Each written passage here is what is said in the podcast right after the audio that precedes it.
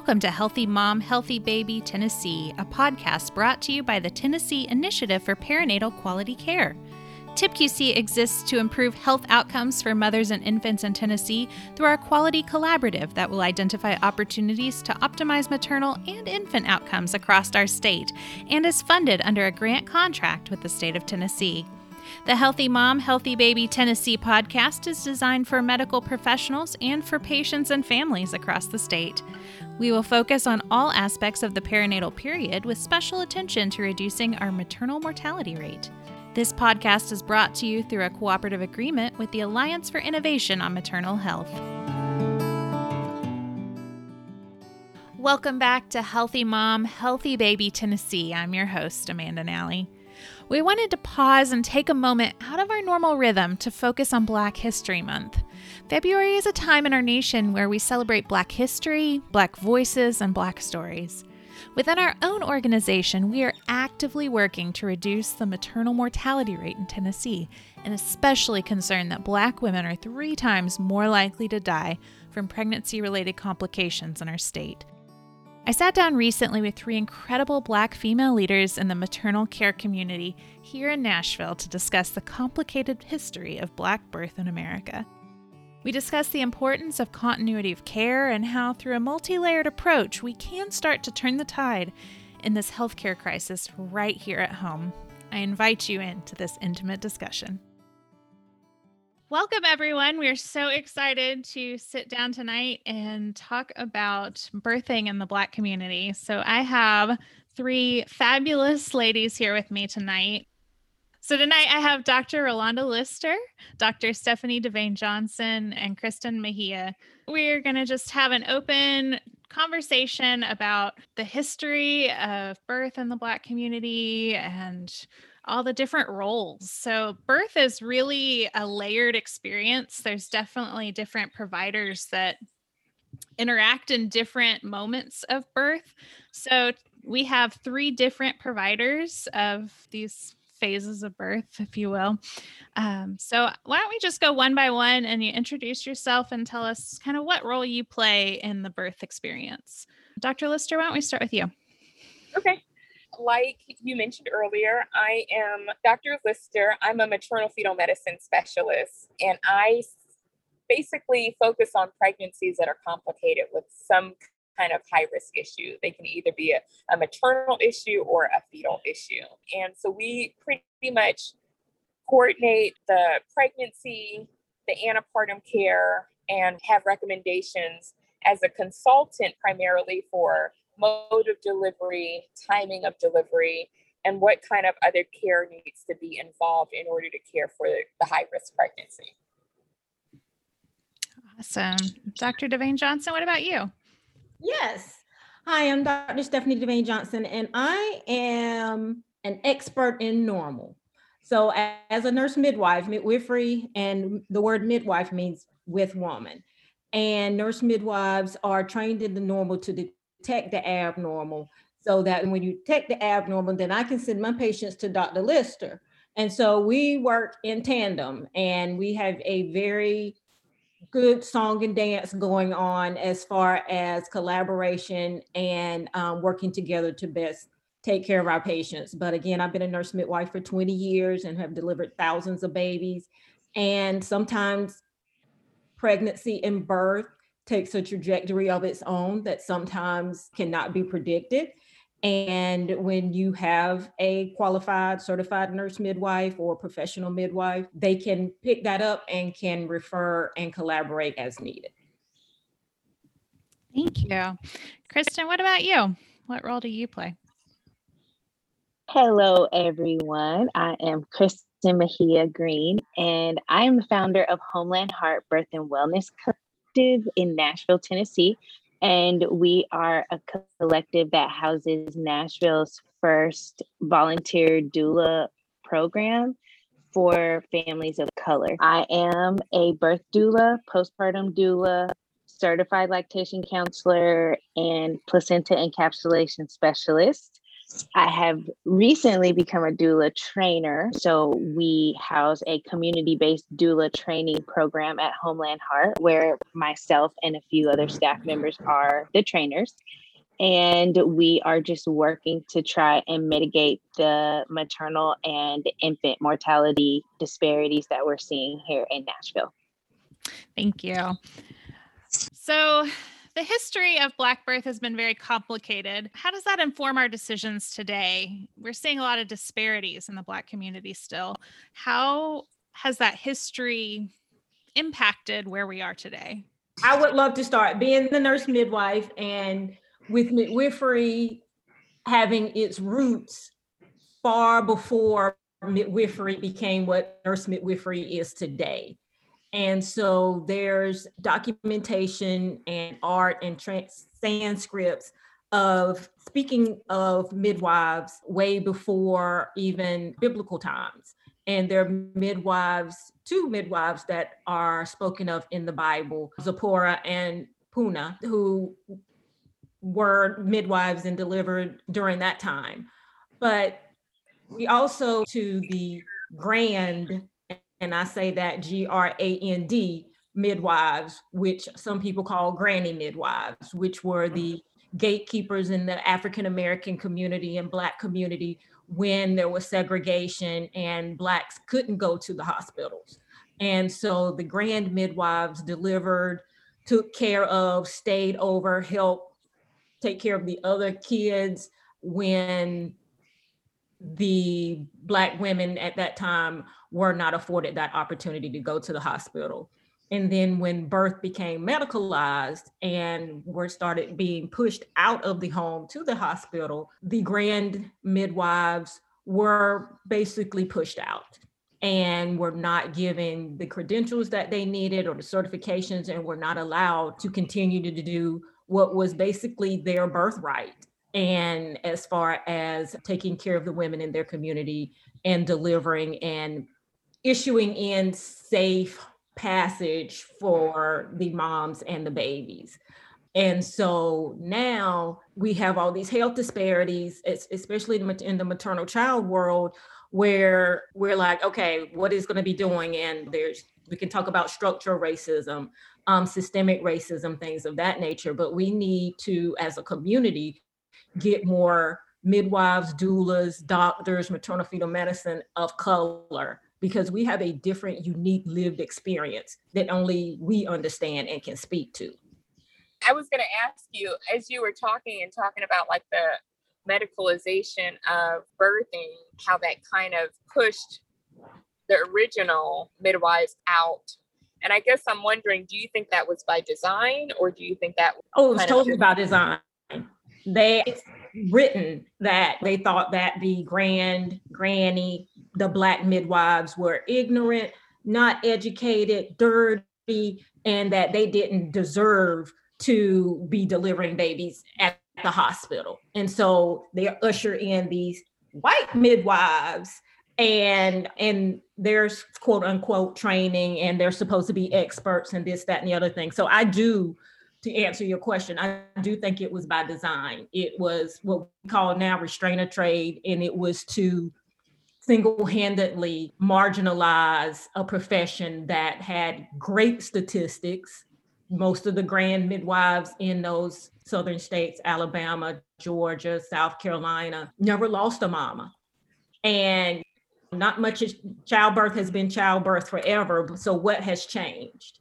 And I think it is that there are not enough providers of color taking care of patients, and patients are not being listened to by the providers that they do have, which statistically, their providers don't look like them. What, what, what do you think, Kristen? Because I know that I think the name of your organization is really telling, you know, Homeland Heart, and it gives a nod back to the motherland. yes. Um. so it is, and that is very right. intentional. That is by design. I came, so I have two children myself. And I love that we're having this conversation because coming from the client or patient side, I've had a hospital birth and a home birth. So I've been cared for by both an OBGYN and a certified nurse midwife. And I have both of those experiences. And oftentimes when I'm talking to people, I lead with I didn't have a home birth because I had a bad hospital birth. I had a home birth because I realized that was an opportunity that I had. And so I wanted to do it. But my hospital birth was great because of the relationship that I was able to have with my OBGYN. But I think that when I was having my kids, or when I had my first and was dealing with postpartum depression, and so many people are around you and you're pregnant, and then those people start fading away, but then we're always hearing this same thing echoing. And it is, it takes a village, right? It takes a village. It takes a village. And so, back to what Dr. Stephanie was saying, where these midwives, these grand midwives, these Alabama midwives never lost a mama. They never lost a baby. And so, what is being done differently? What happened?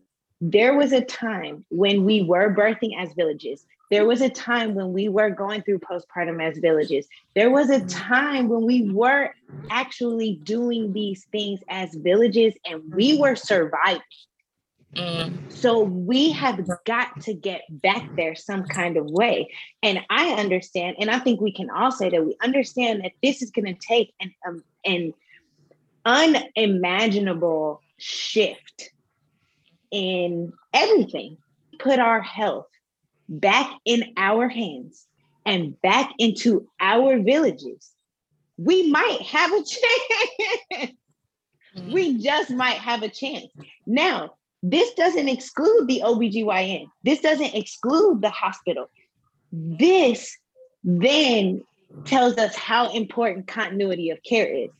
As a doula, it's so important for me to be able to say, hey, Dr. Lister doesn't mean you any harm.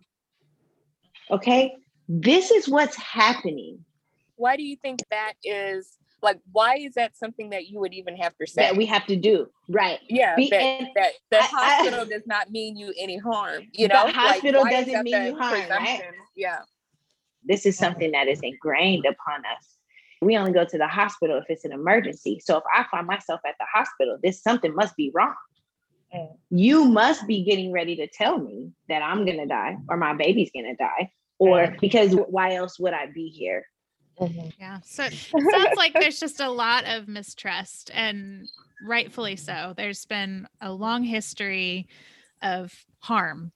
And so, mm-hmm. how do we cohesively in each stage of birth build mm-hmm. trust? Mm-hmm. And how do we work together cohesively to bring back trust and to care for these mamas?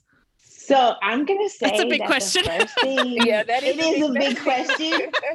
Oh. However, it's also one of my favorites. So as I do a lot of advocating between the community and hospitals here in mm-hmm. Nashville. And so it is a question that I get asked a lot. Like, so what can we do? You're like, you're telling us that our hospital's trash. What can we do to make it not trash? And I'm like, I don't know, just don't be trash, right? so I've had a lot of practice with this question. Right. And this is going to seem like a very simple question, but number one, step one is acknowledgement. You can't move anywhere if everyone on your team doesn't acknowledge that there's a racial or systemic problem in your hospital. Everybody's got to be on the same page, or else it's not going to work, right? That's very important to know is that everybody's got to be on the same page, or this isn't going to work.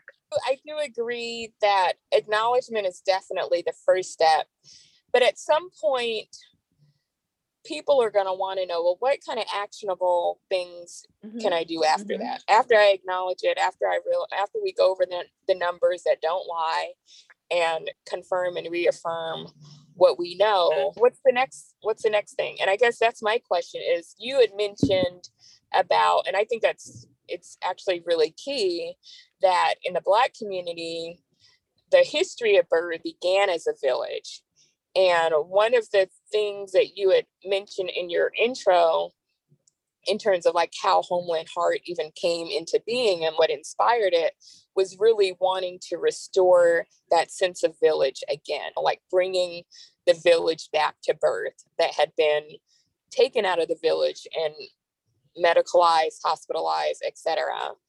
And now that it seems like, um, like as a clinician, the hospital for me is kind of like that's where the magic happens. That's where the resources are. That's where like i can that's where this the staffing is and that's where mm-hmm. i can feel i feel more comfortable. Like this is something I, I can do something for this patient with the kind of the bells and whistles and the resources that i have.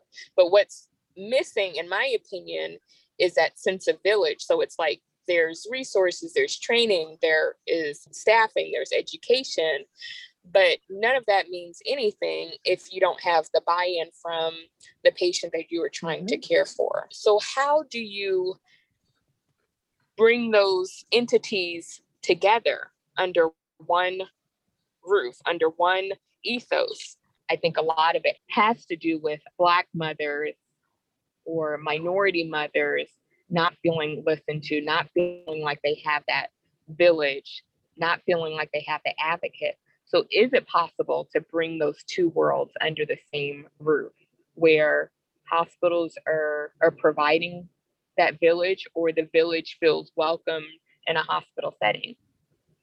We need more midwives. Mm-hmm. We need more. I think we need more respect. Respect to the point of understanding that I mean, and this goes back to then the civil rights movement. Like, yes, mm-hmm. I am a Black person. Yes, I can read. Yes, I mm-hmm. can write. Yes, I mm-hmm. made it through medical school. That, and I'm sure you ladies have that experience. Yes, I made it through medical school. My mom just retired from emergency medicine. She spent some time working in Kentucky and has had plenty of experiences where she's had to actually tell somebody, no, I'm the doctor. Like, we're still trying to like push our way to get our chair at the table mm. still and so if if dr lister and all of her beautiful credentials and research is still pushing so hard to get this idea of hey black women are having a hard time here mm-hmm. what more is there that we can do besides take it all back, mm-hmm. besides mm-hmm. reclaim it all, right? Where I come in as a community health worker, as a doula, is the person to fill that gap mm-hmm. in in the continuity of care where when you get pregnant it starts out you seeing your doctor once a month Mm-hmm. Then it's twice a month, then it's three times a month. But these things are slow going. You know, when you're pregnant, you've mm-hmm. never been so excited to see the doctor. You've never mm-hmm. been so excited to hear what's going on with yourself. And then to find out that you only get to hear about that once a month is frightening a lot of, and I, I, would say if you're a first time mom, but I've been a first time mom twice. and it was frightening both times to not know what's going on in between. But when you have a doula, not only are we in the labor and delivery room to empower you to advocate for yourself, but we're there during the entire prenatal journey to say, hey, don't worry. It's okay that your doctor only wants to see you every four weeks, or it's okay that your midwife suggested a telehealth visit. You're healthy Mm-hmm. But what about my doula? My doula can come over and she knows how to listen to my baby or she knows how to do this. Is it okay if she reports to you? She can get to me. Is that okay if she reports to you? Dr. Lister and I have talked about this type of continuity of care lots and lots of times that there are ways that we can respect the village approach I feel like it's almost an economic issue as well. Getting the payers to add in some of these layers of safety and protection and just check ins, I think that's yeah. going to be really key too. So, how do we convince the payers that it's worth it? I think in order for payers to get on board, they have to see a through line between the implementation the care of doulas and that that being shown to reduce maternal mortality mm-hmm. you know and morbidity i think right now we think that we think that the problem the root problem the root cause is black women are not being listened to they're being discriminated against there's there's racism both systemic and personal mm-hmm. that's being disproportionately affecting women of color and we believe if they have more advocates more kind of checks and balances more layers automating some of the best practices there's a presumption that that you know will help but i mm-hmm. think that those studies need to be done, you know. So we want to believe that putting a free doula in the room with a woman is going to maybe mitigate some of these factors. What we do know with the way our program works is that we are pushing prenatal education. We we push nutrition. We're talking about diet. Um, we're mm-hmm. talking about what's happening in the postpartum period. Had you even thought about getting a pediatrician? Is your baby going to go to daycare? doulas have always been a part of the village birthing system. I was going to say, I think you hit it on the head. Is even when women have advocates that they trust, it's not just about having another body in the room that can speak on behalf of the patient who has not been listened to. You have this person that loves you, that's going to be there longer, way longer than I'm going to be once I leave the room or sign the orders or do whatever procedure. Like, this is the person I love doulas. I mm-hmm. absolutely love doulas. Yeah. I love doulas yeah. in prenatal care. I love doulas at delivery because what a lot of people, especially, or a lot of some of us don't necessarily realize, and sometimes my privilege sometimes shows mm-hmm. the healthcare environment just in itself is very intimidating. Mm-hmm. If you don't have the the words to potentially advocate for yourself. That's where you know mm-hmm. doulas can kind of bridge that gap. Yeah. But I also want to put in Kristen used respect, but I want to use partnership. Mm-hmm. Got mm-hmm. to partner with the patient as mm-hmm. their provider, and the doula is a part of it, so that the patient, the doula, everybody is on the same page, and that they feel as though they are a valid, listen to, participant in their own healthcare decision making. Mm-hmm, mm-hmm. And sometimes we as physicians and nurse midwives and nurses we start talking up here and start talking lingo that patients don't understand and we don't do it maliciously that's just our lingo and then the doula once we step out they'll be like okay let me tell you what they tried to say right. okay, down to you like this. And yeah. I appreciate that. Mm-hmm. I appreciate them having my back and be like, oh, I'm sorry. Yes, I'm yeah. using these, all this language that you potentially do not understand. Mm-hmm. For everybody to ego and feelings aside, to mm-hmm. partner with each other to best take care of the patient, to have better health outcomes from Black mamas and Black babies?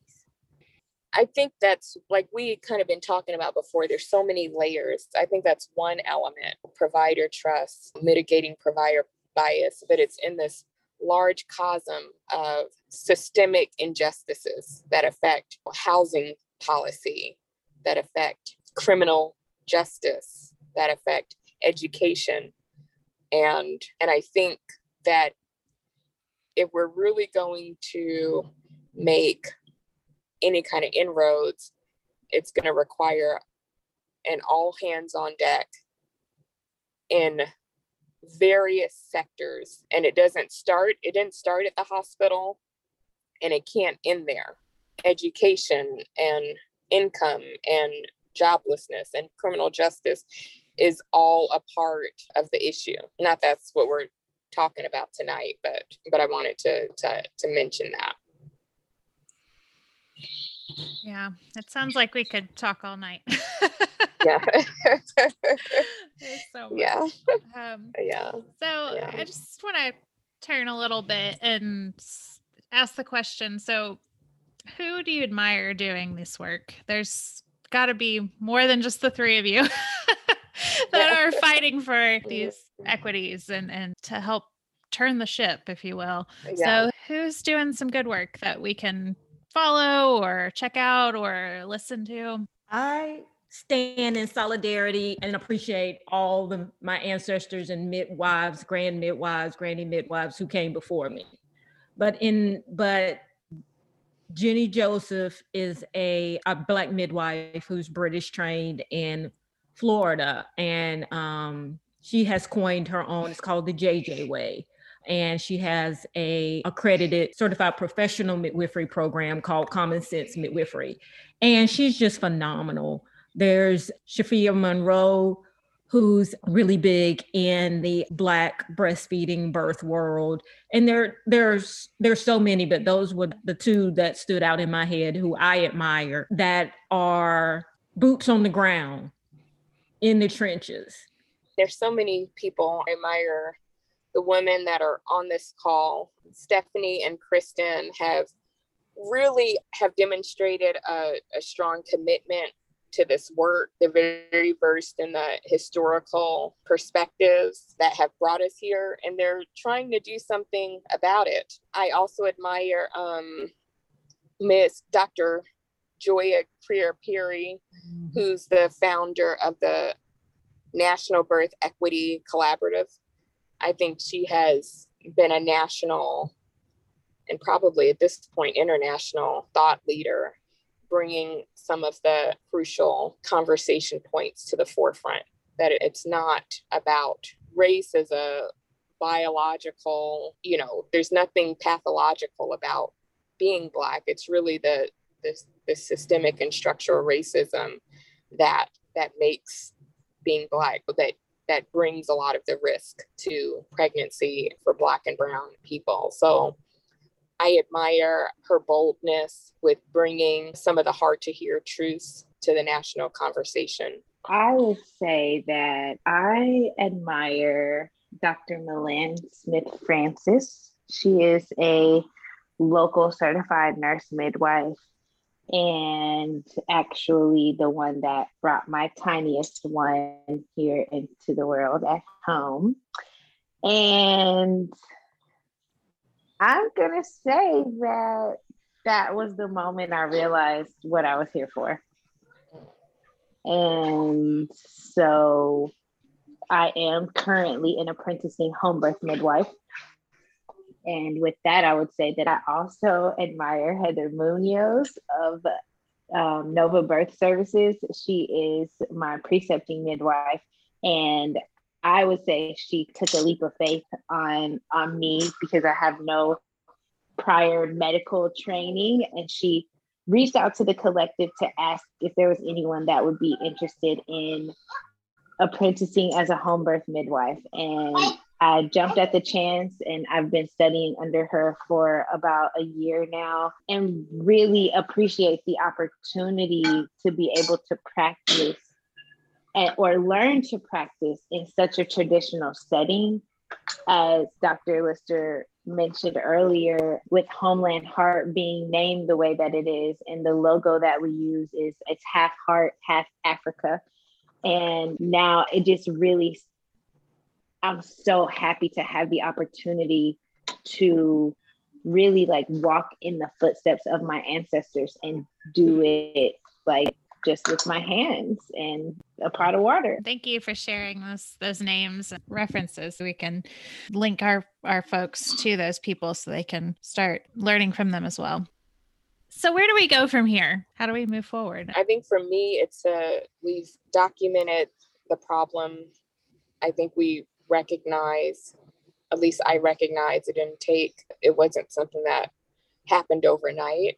So it's going to require time but I don't think we should have patience. I don't think that we should slow down the, the urgency and the need to make a difference. But I think we do need to be systematic and implement the things that we can. So, like our sphere right now, as I see it, and from interfacing with Kristen and Stephanie on a fairly regular basis, I think it's important to build those bridges and bring the village to the medical establishment in a collegial way. So that in my opinion is one of the steps that I'm hoping that we can take is is really building the bridge between the institution and the community. I agree. More community engagement with these, you know, the community stakeholders in the community and hearing the real lived experiences of what's going on mm-hmm. and it potentially in the hospital and using that to ignite change. And like you said, Dr. List, it's not going to happen overnight, but it it needs to happen and faster rather than slower would be my hopes and dreams because I don't want any any more moms or babies, regardless of race or ethnicity, to die needlessly. And a lot of these deaths could have been prevented. In my dreams, doulas are far more easily accessible and we don't carry this weight of i'm going to say we don't carry the weight of advocacy right that's heavy it's a heavy thing to walk into somebody's birth experience and feel like i have to have a guard up just in case in my dreams the birth experience is a beautiful birth experience for everyone involved, regardless of color, obviously. Right? I have a dream. What I see with regard to access to doula care are doulas that are housed in the hospital. Like, if every other method of pain management is in the hospital, and we know that doulas are a successful method of pain management in the hospital. Why aren't hospitals, more hospitals, contracting with doula agencies or community based doula agencies that can provide these services at even if it's at a reduced rate, although Black women don't deserve to be working at a reduced rate. That's another podcast for another day. Um, but you know, there if the money is there for everything else, I mean, I live by the philosophy that I know the money's out there. I want to put this on people's minds when it's time for us to publicly have this conversation or even vote for it. Safe and secured birth experiences for Black, Indigenous, people of color, and marginalized communities are a form of reparations. It is a form of reparations to possibly provide Black women with free doula care via insurance, via whatever, again, which is why our organization fundraises and uses grants and different things like that because I'm happy to support another woman in labor, but I don't think that I should have to do that for free. But I also don't think that she should have to pay me because you want to know what? It's not her fault that her life is in danger. She's just trying to have a baby after all, right? She didn't put herself into this whole dangerous mess. And so consider, right? A lot of times when we're talking about the conversation of reparations, we're always thinking money, right? oh, how big is the check going to be? How about you secure my family for a couple of generations by letting me know that I'm going to be able to survive childbirth and my child will see his or her first birthday? There's a reparation for you. So that's just my uh, two cents on that conversation when it comes around because I believe it may be coming around soon. Thank you for taking your time out of your evenings and away from your babies and your families to have this conversation. And I hope it makes a difference. Thank you all so much. Thank you for listening to this episode of Healthy Mom, Healthy Baby Tennessee, presented by TIPQC. TIPQC is funded under a grant contract with the state of Tennessee. Healthy Mom, Healthy Baby Tennessee is brought to you through a cooperative agreement with the Alliance for Innovation on Maternal Health. Do you have ideas for a future guest or topic, or even have a question you would like answered on upcoming episodes? Visit www.tipqc.org. That's tipqc.org and click on podcasts to submit suggestions and questions to our podcast team. Make sure to subscribe to our podcast to be the first to know when new episodes are available and find us on Facebook, Instagram, Twitter, and YouTube to stay in the loop with our active projects and other relevant news relating to perinatal health in Tennessee.